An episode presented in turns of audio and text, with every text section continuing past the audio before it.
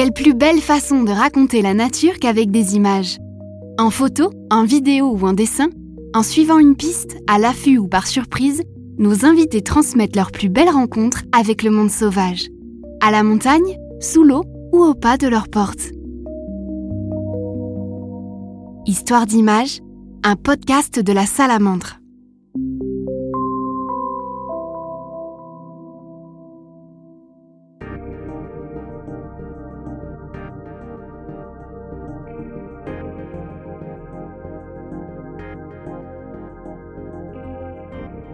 Caméra sur l'épaule, il passe une grosse partie de son temps libre dans les forêts de montagne.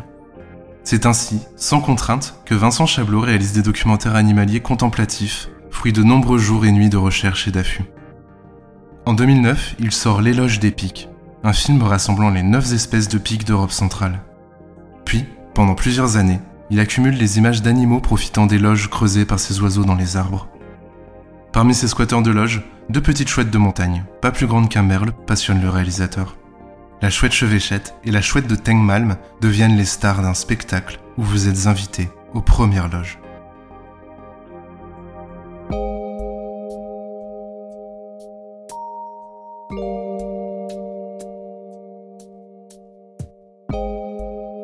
Depuis tout petit, euh, de manière autodidacte, je m'intéresse à la nature, tout simplement. J'ai pas des parents qui étaient férus de nature, mais ils nous ont toujours emmenés balader. Euh, on avait la balade du dimanche après-midi qu'on détestait en principe. mais voilà, avec les copains du village, on faisait des cabanes dans les arbres, on, faisait, on agrandissait des terriers de blaireaux pour faire des cabanes, des souterrains. On était tout le temps dehors dans la nature, donc euh, je suis pas une génération jeux vidéo, c'est arrivé juste après. Et c'était dans la forêt qu'on allait jouer. Alors, je sais pas si, si ça vient de là ou pas, mais mon grand-père et mon arrière-grand-père, mon arrière-grand-père je l'ai pas connu, mais eux étaient passionnés de nature et d'oiseaux. Il y a pas mal de similitudes, ça a dû sauter une génération avec mes parents. Ça a commencé avec les grenouilles, que j'avais 5-6 ans, je me rappelle. Passionné des batraciens, des grenouilles et des salamandres. Et puis à partir de 12, 12 ans, 13 ans, ça a été les oiseaux. Après je me suis un peu focalisé sur les oiseaux. Et puis à 19 ans, je faisais un petit peu de photos. À 19 ans, j'ai acheté ma première caméra, Bolex 16 mm, fabriquée à Yverdon. Et puis là, j'ai commencé à faire du film. Et puis le fait de commencer à faire du film m'a fait m'intéresser à toutes les autres espèces d'animaux, en fait, les, les, mammifères, les voilà, les insectes un petit peu moins, mais la nature générale.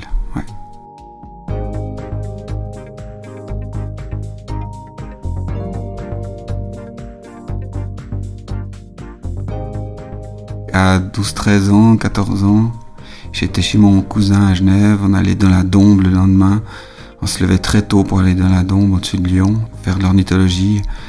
Moi j'étais vraiment tout jeune.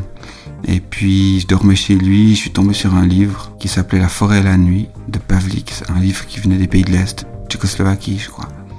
J'ai vu une photo de chouette de Tengmalm, une petite chouette de montagne. Je suis tombé amoureux de cette chouette en photo et je me suis dit il faut que j'en trouve une. Et j'ai sillonné euh, tout le Jura avec mon vélomoteur pendant deux ans, même trois, avec un copain, copain d'école, on était encore à l'école, avant de, la trouver.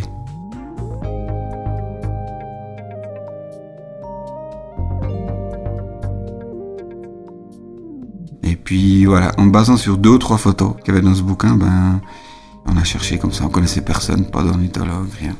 Donc ça a été le coup de foudre, et puis ça a été 20 ans d'amour avec cette chouette. Du coup, ben, cette chouette niche dans des loges naturelles, enfin des cavités creusées par le pic noir, dans certaines essences d'arbres, dans certains milieux. J'ai commencé à recenser toutes ces loges euh, pendant des années, les répertorier, les marquer sur une carte de la région de la vallée de Joux, Molandru, Marcheru, enfin dans le centre du Jura vaudois. Et puis c'était un petit peu le, le jackpot, quoi. C'est-à-dire que en trouvant le maximum de cavités, mathématiquement j'avais une chance de, de pouvoir trouver ma chouette comme ça, étant donné qu'elle réutilise ses, loges pour nicher. Mais voilà, comme c'est écrit dans le livre de Paul Géroudet, euh, combien de, loges ne gratte-t-on pas en vain? Parce qu'il suffit de gratter l'arbre pour qu'elle guigne. Et puis, euh, voilà, on peut gratter 50 et puis euh, en avoir 50 de, de vide. En l'occurrence, j'en connaissais deux et la première, il y en avait une.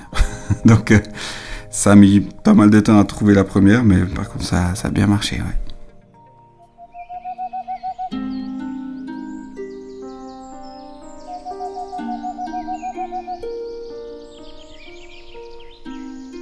Pendant environ 20 ans, j'ai recensé ces petites chouettes de Tengmalm qui nichaient donc dans ces loges, je les ai baguées. À force de faire toutes ces, tournées de, loges, j'avais 250 euh, arbres à cavité à contrôler euh, deux à trois fois par printemps. J'avais construit environ 70 nichoirs aussi. Ça m'a amené à découvrir tout un monde aussi. Non seulement c'est chouette, mais je me suis rendu compte qu'il y avait beaucoup d'animaux qui utilisait aussi ces, cavités, qu'on voyait pas forcément du premier coup d'œil, mais notamment la martre, qui est pire ennemie de, la tegma, que j'aurais dû détester, mais que je trouvais assez fascinant. Euh, voilà, des insectes, d'autres mammifères, des, chauves-souris, des... Avec les années, j'ai naturellement fait une série de, portraits, d'images sur ces, sur ces animaux, et surtout sur le pic noir aussi, qui est le pourvoyeur de ces cavités, qui est le créateur de ces cavités, une passion aussi pour cet oiseau, pour tous les pics en général.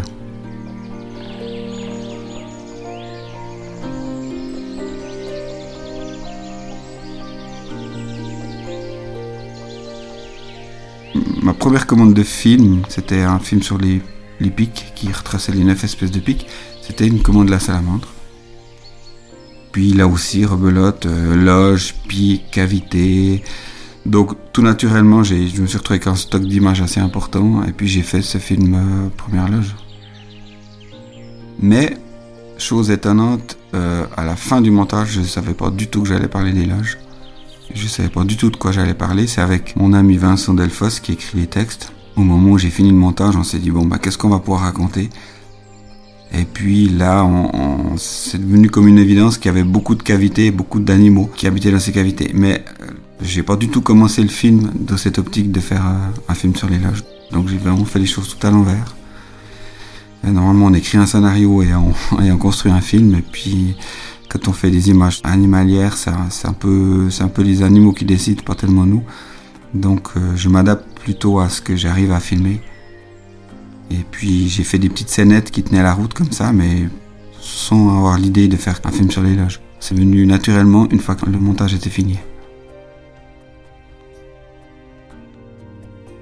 Pour Première Loge, Vincent Chablot a filmé des animaux craintifs, rares ou difficiles à trouver. De repérage en affût et pièges caméra dissimulés, il a ainsi pu accumuler les images et quelques séquences exceptionnelles à force de patience et parfois même d'un peu de chance.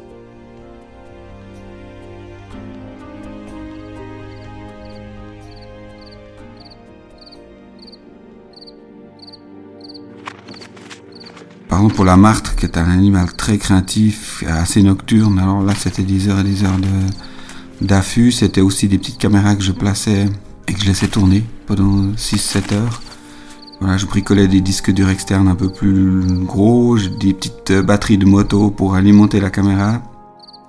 Et puis ça, c'était un nouveau pour moi, mais c'était des aides vraiment précieuses parce que, enfin, c'était pas tout à fait nouveau, je l'avais utilisé ça pour un autre film deux ans avant sur le Faucon Pèlerin ces sujets euh, voilà difficiles à saisir, ça faisait des images complémentaires très très intéressantes. Puis on dérange pas. Euh, pendant ce temps, je pouvais aller travailler, faire mon métier.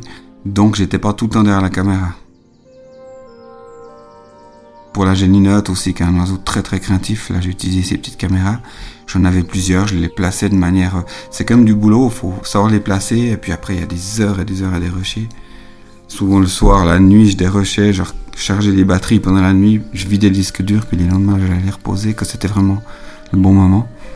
Donc c'était aussi du job, mais, mais voilà, ça permettait aussi d'avoir des images très, très intéressantes, de comportements qu'on n'a pas forcément en restant des heures derrière la caméra. Il y a des situations où il fallait faire des heures d'affût, effectivement, ouais. Et puis j'avais j'avais envie de voir l'animal, donc euh, ouais, ouais. Alors si c'est une chouette de taille il n'y a pas besoin de faire d'affût parce que voilà, on, gratte le tronc, elle est là ou elle est pas là. Là c'est un animal nocturne donc il faut attendre que la nuit tombe, mais c'est un oiseau qui n'a pas du tout peur de nous. La chouette fléchette c'est encore encore pire, autant diurne que nocturne, elle n'est pas du tout craintive donc une fois qu'on a trouvé le nid, c'est relativement facile. La martre c'est beaucoup plus difficile. Euh.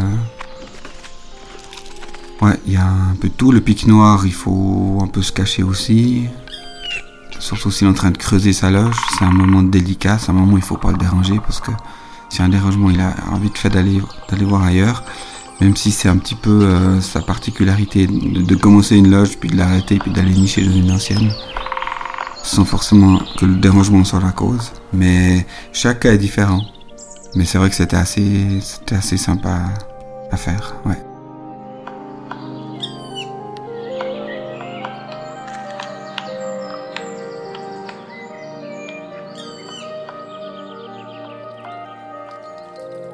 Il y a un plan qui, m'a marqué dans ce film, ça, ne concerne pas l'éloge directement, c'est un hibou grand-duc.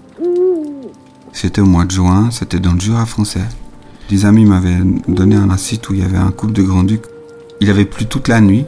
J'avais dormi dans mon véhicule pas très loin. Et puis je me suis levé à, ben voilà, au mois de juin, il fait jour très vite. Donc à 4 heures du matin, j'étais sur place.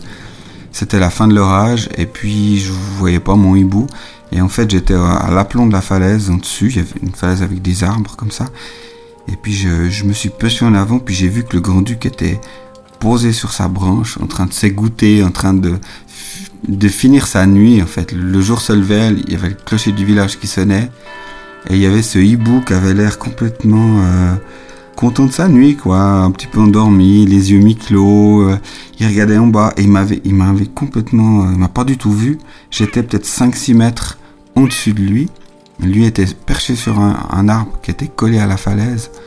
Alors vraiment, j'étais très très très doucement. J'ai mis la caméra à la verticale. Je regardais de mon écran. Je le voyais même pas en direct. Je regardais dans l'écran de la caméra. J'ai poussé ma mon optique, ma caméra en avant, mais très très très doucement. Puis je l'ai filmé comme ça depuis dessus, de, quand il était comme ça dans son monde, m'ignorant complètement. C'était un petit peu le Seigneur de la nuit qui, qui le jour arrivé n'était plus rien en fait, il n'était plus du tout un danger pour, euh, pour tous les animaux qui se réveillaient. Il avait fait sa nuit, il avait, voilà, je pense, capturé ce qu'il fallait pour nourrir ses petits. Puis il, il profitait des, premières heures du jour avant d'aller euh, se mettre dans un endroit plus, plus, plus abrité. Alors ça c'est génial parce qu'on voilà, on est tout près d'un animal assez incroyable, d'un oiseau extraordinaire qui nous a pas du tout vus et puis dans un environnement euh, magnifique, avec euh, l'eau, la pluie qui finit de tomber. Euh, ouais, ça c'était assez. Et en fait, à la fin, il a quand même capté qu'il y avait quelque chose. Il m'a pas vu, il est pas parti. À un moment donné, il ouvre les yeux grands, orange, puis il dresse la tête comme ça, puis il regarde contre haut. Et en fait, c'est grâce ou à cause d'un écureuil. Ça me revient maintenant. Tout d'un coup, il y avait un écureuil à côté de moi qui faisait du bruit. Puis lui, il a tourné la tête, il a regardé l'écureuil contre haut. Puis là, il a vu un objet qui était mon objectif, quoi, qu'il connaissait pas. Puis il était un petit peu surpris. Puis après, il s'est calmé. Puis voilà, il a, il s'est rendu compte de rien. Dans les loges, moi, je m'attendais à trouver mes, petites chouettes de taille malm. Et puis, euh, des fois, on trouve tout autre chose, ouais. Euh, alors c'est pas facile parce que c'est les loges qui sont à une certaine hauteur, donc on, va pas on va pas monter à aux 250 arbres. Euh, c'est pas possible. Les GoPro n'existaient pas, les petites caméras n'existaient pas. Donc il fallait à un moment donné monter à l'arbre. Donc il y avait une inspection aux jumelles qui se faisait de l'entrée. Si on voyait des petites poils, des petites plumes, si on voyait des crottes en bas, des traces de griffes contre le tronc, il fallait essayer de trouver des indices qui suffisamment convaincants pour euh, pour sortir le matériel, l'échelle ou ou un autre appareil pour, pour grimper aux arbres. Une fois, j'avais un nid de, de, de chouettes dans, dans une loge que j'avais aménagé l'automne d'avant pour pouvoir filmer dans le nid. J'avais trouvé un nid de chevêchettes dans un arbre sec, dans la forêt du Riseau. Et puis je m'étais dit, oh là là, l'arbre est mort, il est pas trop haut, j'aimerais bien essayer de faire un truc avec, de, de, faire un petit trou dans le tronc, et puis de placer une caméra pour filmer dans le nid. C'était un petit peu gonflé, mais je savais qu'avec la chouchette, ça risquait pas grand chose. C'est un animal qui accepte très bien le, les petites modifications. Donc j'ai attendu l'automne, j'ai fait mon petit bricolage, mon petit trou dans l'arbre. Et puis l'année d'après, la chouchette était heureusement là. C'était une très bonne surprise. Mais je suis revenu quelques semaines après, puis rien. Et puis quand je suis monté à l'arbre, il y avait un laireau à la place.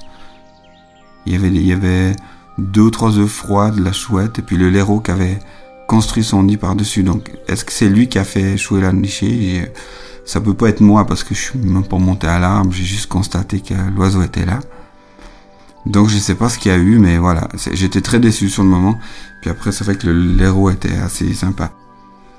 Et puis l'année d'après, eh ben, la chouette est revenue et puis j'ai pu faire mes images. Mais voilà, il y a toujours des surprises.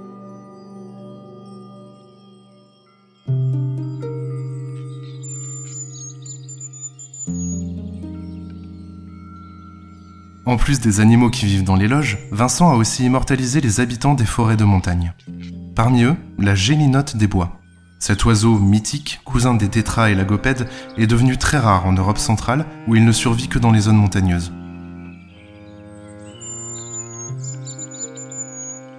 Cette rencontre si précieuse, le réalisateur l'a faite de façon indirecte, avec des caméras pièges. Et il a dû faire face à la frustration de filmer une espèce sans jamais la voir.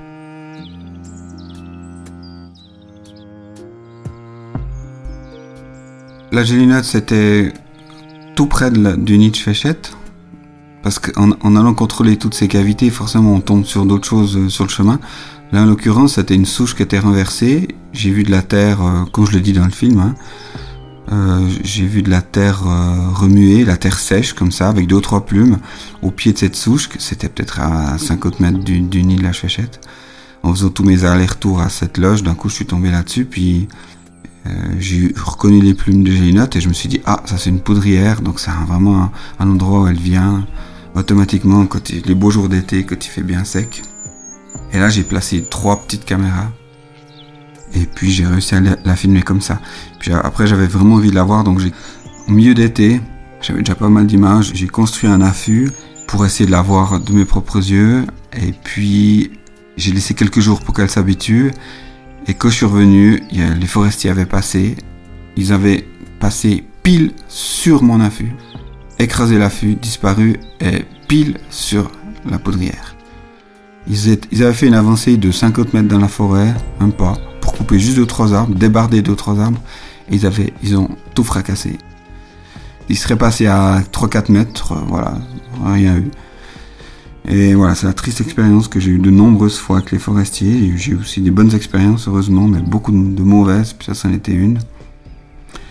Alors voilà, malgré beaucoup d'informations et, de contacts, euh, ben voilà, c'est certainement de l'ignorance, mais ils ne pouvaient pas savoir. Donc j'ai pas pu faire mes, mes observations directes.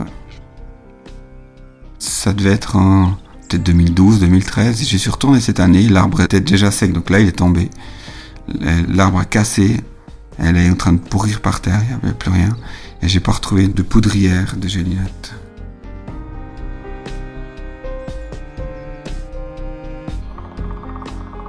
Vincent Chablot est parti en quête d'une autre rareté, le pic tridactyle. Intimement lié aux plus vieilles forêts, cet oiseau est de plus en plus rare chez nous. Pour le réalisateur, la traque de l'animal est un objectif tout aussi motivant que la réalisation d'une belle image.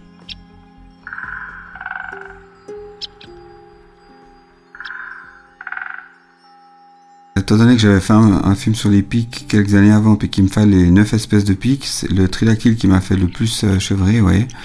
Ouais, le pic à dos blanc qui était extrêmement rare, mais ça m'a montré le nid, évidemment, il y avait deux nids en Suisse, quoi, cette année. Mais le tridactyle, euh, je, l'ai beaucoup cherché pour ce film de l'éloge des pics. Et puis j'avais trouvé un nid euh, dans les préalpes vaudoises on avait prouvé avec un ami en 93 la première nidification du pic tridactyle dans la chaîne du Jura. Il n'avait jamais été trouvé nicheur. Donc en 93 et 94, on avait trouvé euh, ces nids, c'était vraiment voilà, c'était une première. Et sauf erreur, celui qui est dans le film de première loge, c'est François Burnier, un ornithologue de la région qui avait trouvé le nid aussi dans le même massif du Jura vaudois et puis qui m'a montré le nid. Puis là, j'avais été venu faire des images, ouais. Moi, c'est toujours le plaisir d'essayer de trouver les animaux. Hein. Quand on m'en montre, je suis tout content aussi. Mais euh, mon premier plaisir, c'est de trouver les animaux, puis après de les filmer, si c'est bien placé, si je peux, et puis après de faire un film. Mais voilà, là en l'occurrence, le pic tridactyle, c'était un pic jurassien, donc euh, encore plus rare, euh, plus difficile à trouver que dans les Alpes.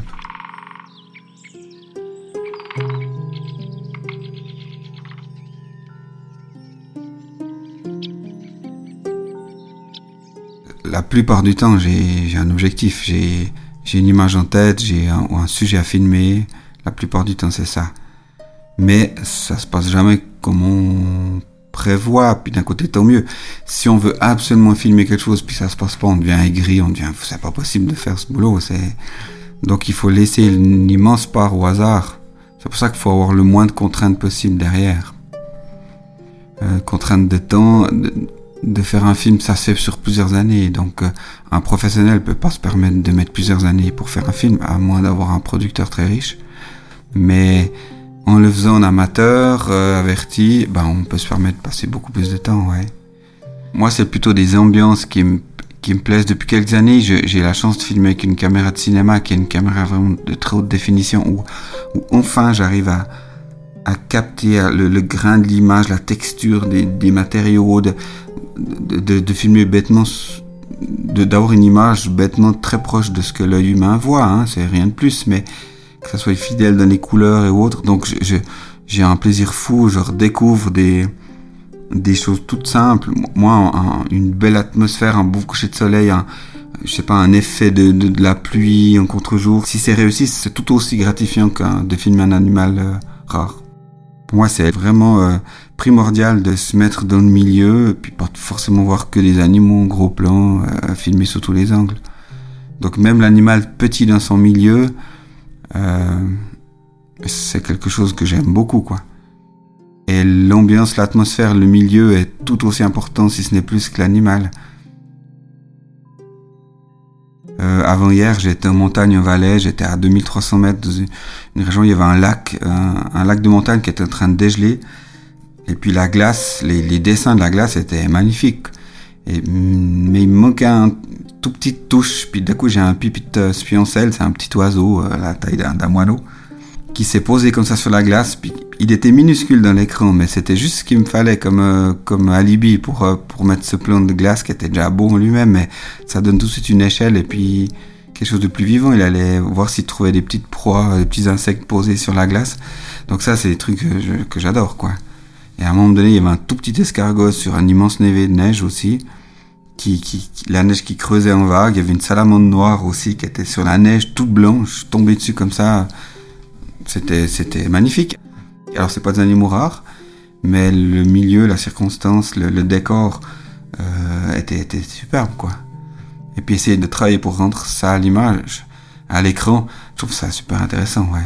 Je sais pas si j'y arriverai, mais j'ai fait des images et puis j'essaierai quoi.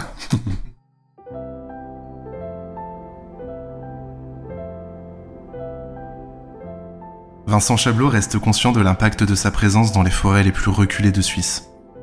Pour lui, le respect de la faune prime sur tout le reste, et il a à cœur de déranger le moins possible.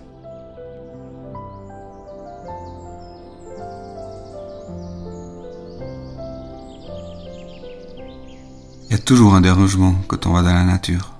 Que ce soit pour filmer, pour promener son chien, euh, on, essaie de, le limiter au maximum, on essaie de faire très attention, mais il y a forcément un dérangement, donc euh, après, on fait pas d'omelette sans casser les œufs. Il faut, il faut qu'il y ait une bonne proportion entre le, dérangement et puis le, et puis ce qu'un film peut apporter euh, aux gens. Le message qu'il peut apporter de, protection, de, Maintenant, si, je fais une séquence et puis qu'il y a eu un dérangement important, je vais même pas monter la séquence, ça va me remuer le ventre chaque fois que je vais voir le film. Donc, euh, à ma connaissance, j'ai jamais eu de, de problème grave. En baguant, c'est chouette pendant des années.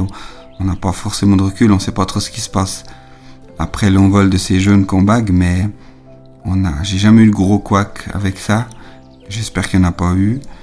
Et puis, voilà, il y a les erreurs des débutants, ce qu'on connaît pas. On a tous fait. Et puis après, il y a le côté fondamental de, de prendre ce qu'on peut prendre, puis de pas forcer. De devoir ramener une image à tout prix, ça, ça, ça commence à être le début de la fin. Ça commence à être dangereux.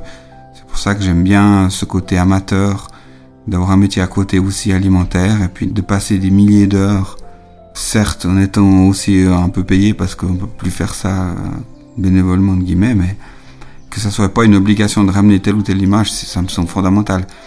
si on me dit fais un film sur tel animal, je vais dire ok, mais je vais le scénario sera impossible à écrire avant que j'ai les images. Si on me dit d'aller filmer tel animal dans telle circonstance, tel comportement dans telle lumière, je vais, je vais, je vais pas le faire. Je, je vais jamais arriver. Et puis en n'ayant pas cette contrainte, on filme des choses absolument incroyables.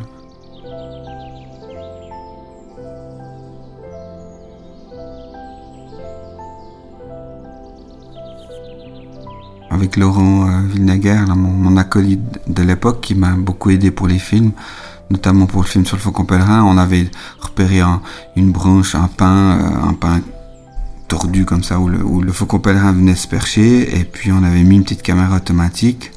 Et puis un beau matin, bah, c'est un grand-duc qui est venu se percher au même endroit, et puis ça faisait 100 ans qu'on n'avait pas eu une grand-duc dans la région.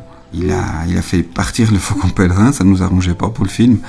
Mais en même temps, c'était incroyable de voir tout d'un coup cet oiseau sur la même branche. Il, a vraiment pris la place du faucon au, propre figuré, quoi. Pousse-toi que je m'y mette, paf, sur la même branche.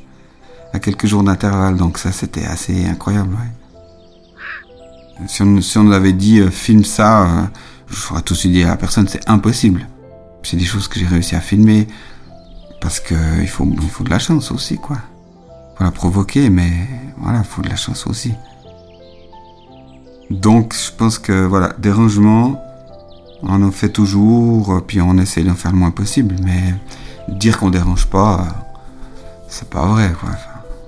Mais on dérange en connaissance de cause, et puis je pense que ça vaut mieux que, que l'ignorance de, de, certains promeneurs bêtement qui attachent pas leur chien ou autre. Ça peut faire beaucoup plus de dégâts que, voilà, qu'un photographe ou que quelqu'un qui prend des, des images pour faire un film, ouais.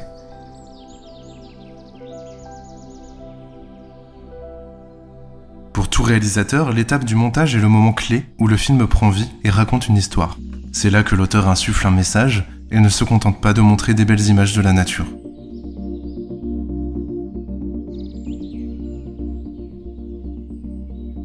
Pour faire le montage d'un film, moi j'ai jamais appris. J'ai une fois une personne qui m'a aidé pour un montage, qui m'a donné deux trois conseils précieux.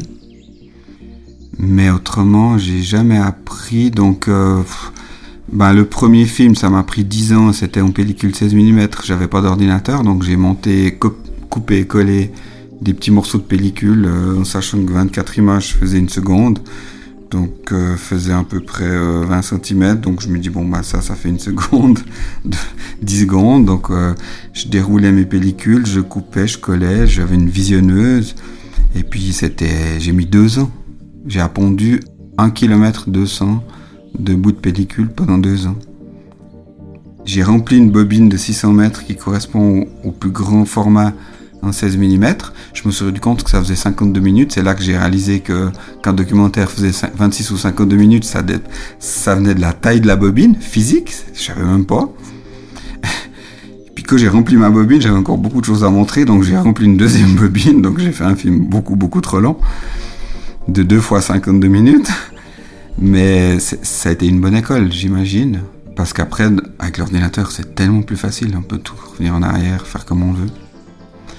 Mais voilà, monteur c'est un métier, preneur de son c'est un métier, euh, cadreur c'est un métier, euh, narrateur c'est un métier. Donc je fais ma petite cuisine, un amateur, euh, comme je peux. J'ai de l'aide de quelques amis sur le terrain, un ami pour faire le texte, voilà, un professionnel pour l'addiction, mais le reste je fais un peu tout moi-même. Et puis, euh, c'est en forgeant qu'on devient forgeron, donc c'est vraiment à force, quoi. J'espère m'améliorer, mais je, je, pense que pour les prochains, je vais me faire aider de vrais professionnels. Parce que je commence à faire, je commence à faire des images qui me plaisent vraiment, enfin, les autres me plaisaient aussi, mais les images que j'ai rêvé faire depuis très longtemps, je suis en train de les réaliser. Grâce à 30 ans d'expérience, grâce à du matériel qui a beaucoup évolué aussi. Et puis ça, mérite d'être monté, je pense, par un professionnel. Sauf des courts-métrages, j'ai envie de me lancer. Depuis quelques jours, j'ai une lubie, j'ai envie de me lancer dans le court-métrage. Je trouve ça génial comme exercice. Donc euh, voilà, 5, 7, 10 minutes. C'est déjà un gros boulot. Et puis là, je pense que je vais pouvoir... Là, je, ferai un, peu tout moi-même. Même sans commentaire, vraiment faire un... Trouver le rythme, parce que c'est difficile de trouver un rythme dans un film. C'est plus facile, en guillemets, sur un court-métrage, parce que si on a quelque chose à le dire, on le dit euh, voilà en quelques minutes. C'est un exercice aussi de, il faut résumer à l'extrême, mais euh, je pense c'est un bon exercice aussi. Tout est possible dans, la vidéo, dans le film, dans le cinéma. C'est on reprend première loge avec euh, un autre commentaire, une autre musique, et puis on fait un autre film avec. Hein, donc c'est infini. Je vois mes erreurs. Heureusement, je les vois. Je vois les erreurs que je fais, puis je, je vois où j'aurais pu améliorer. Simplement que je fais un film, j'en peux tellement plus que je, des fois j'ai plus la force de, de, changer quoi que ce soit, mais je me dis, ben, le prochain, j'essaierai de pas faire les mêmes erreurs.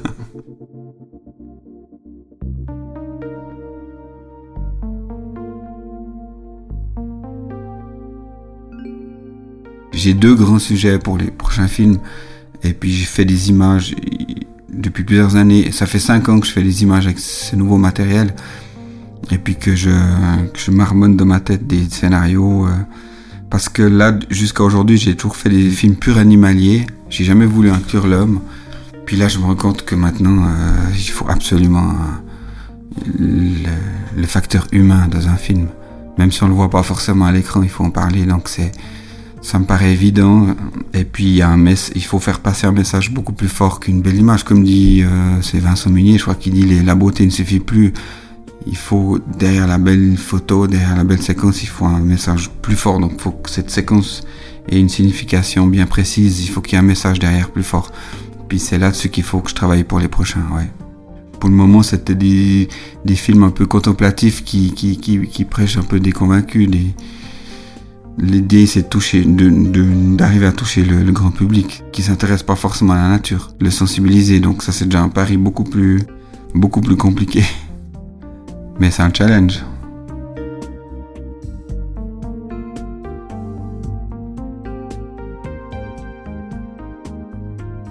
Après huit films, j'ai envie de faire un truc pour le grand écran. En fait, ça a toujours été mon rêve.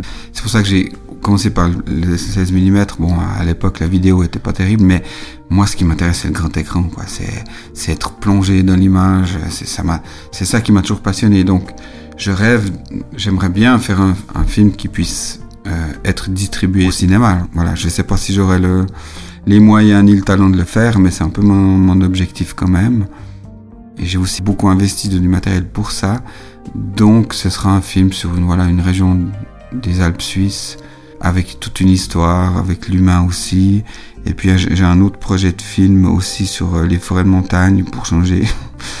Mais voilà, l'idée ce serait de faire quelque chose sans commentaire, sans, quasiment sans musique, un tout petit peu. Et puis d'essayer de faire parler l'image, que l'image et le montage suffisent à faire passer le message. Puis ça c'est extrêmement difficile parce qu'il faut des images très parlantes. Euh, un producteur ça risque pas trop l'intéresser alors voilà, on a, eu Microcosmos à l'époque où il y avait zéro commentaire. Hein. Il y en a qui ont détesté, il y en a qui ont adoré. C'est un, un, film qui a, a, eu son succès, qui était très beau. Euh, voilà, le rêve c'est de faire parler les images le montage et puis que ça soit suffisant. Mais là aussi c'est des, des paris, hein. je sais pas si j'arriverai. Hein. Mais j'aimerais bien essayer.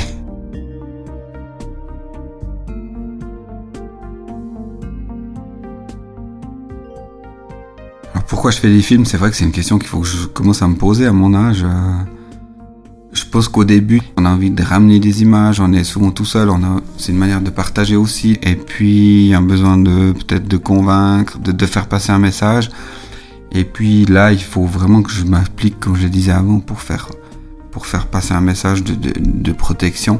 C'est simplement la beauté de la nature qui me touche, que ce soit, comme je disais, un coucher de soleil ou un animal rare, ou la beauté de l'animal lui-même c'est un peu bateau, mais en même temps, euh, c'est, je suis un contemplatif, donc euh, c'est ça qui me touche. Donc j'essaie simplement de retranscrire cette émotion que je ressens à l'écran pour que d'autres puissent en profiter, puis puissent être touchés à leur tour. Mais je serai pas militant, je serai pas, je vais, je vais pas faire des films de propagande, je vais pas aller filmer les marées noires, c'est pas, c'est pas mon truc. Je vais essayer de convaincre les gens de ma manière, simplement. voilà, j'ai rien inventé. Moi, c'est ce que je ressens, donc euh, j'ai pas choisi euh, ce qui m'attire. Ça m'a été donné comme ça, puis je, je l'utilise, ouais. Et puis il faut que j'essaie de le faire le moins égoïstement possible, quoi, pour faire un truc un peu universel.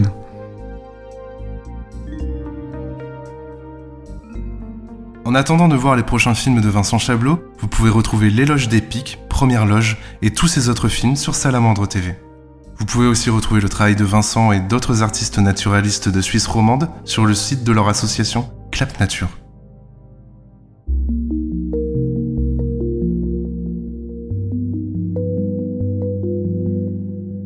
Histoire d'image est un podcast de la Salamandre réalisé par Sébastien Poiré. La musique et le mixage sont de Xavier Santamaria. Pour ne manquer aucun épisode, abonnez-vous à Histoire d'image sur votre appli de podcast préféré ou abonnez-vous à la revue Salamandre pour pouvoir écouter chaque nouvel épisode tous les mois en avant-première.